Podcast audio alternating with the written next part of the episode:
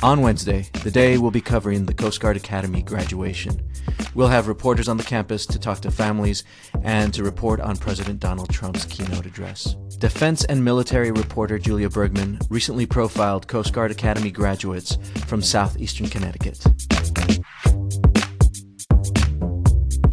After four grueling years of training to become Coast Guard officers, the Coast Guard Academy's class of 2017 will graduate on Wednesday. 15 Connecticut residents are among this year's graduates, including a handful of local cadets. Here are some of their stories. Uh, do you remember like your first memory of the Coast Guard Academy, or sort of your first introduction to it? When I was um, eight years old, I went to the Coast Guard basketball camp. Okay. And um, it was the same time Swab Summer was going on. Oh, okay. So we were eating lunch out on the courtyard over at Roland, and um, I heard screaming and yelling. So obviously, as an eight-year-old kid, I'm gonna go check out what it is. Right. And I see these crazy guys in like shaved heads doing this obstacle course, and I just thought to myself like, wow, this is really cool. And um, that was my first memory, and then from there, I just began to uh, search more and more into it. To by the time I was in middle school, I was like, the Coast Guard Academy is for me. This is what I want to do with my life. What made you decide the government major?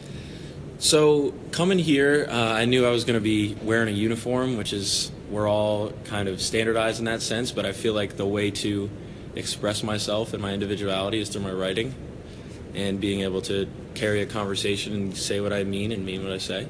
And I feel like the government major prepared me really well in that sense. Um, also, going forward, we're going to be doing a lot of writing and communicating as officers. So, very applicable and useful skills. Right experiences that I've been afforded here yeah. are you know beyond words, beyond description. And then yeah. I was able to go down to Key West and spend uh, two months on a patrol boat down there, actually putting putting together what I had learned. Wow. What uh, experience there? Like, I mean, were you interdicting? Were you guys interdicting migrants so, and drugs? Yeah, a lot of migrants down there while I was there. I think we uh, repatriated 200 migrants in the time that I was there. Mainly Cuban, or yeah, mostly Cuban migrants.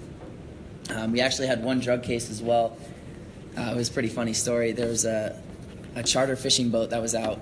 They were uh, they were uh, spearfishing. They're out snorkeling and stuff, and they found this bag. It was anchored to the the seafloor, and they pulled it on deck, and it had five kilos of cocaine in it. Oh wow! So they called us up right away, and we went and did our thing, took care of it. Yeah, I would say there's there's been some really stressful times where you, know, right. you really have second thoughts.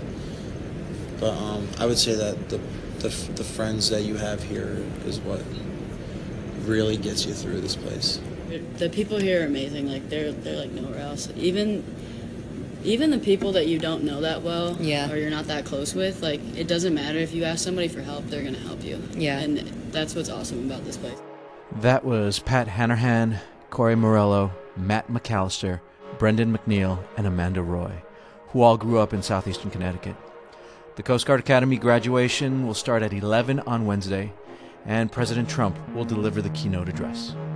Visit theday.com on Wednesday as we'll have reporters, photographers, and videographers on the Coast Guard Academy campus and outside with protesters and demonstrators.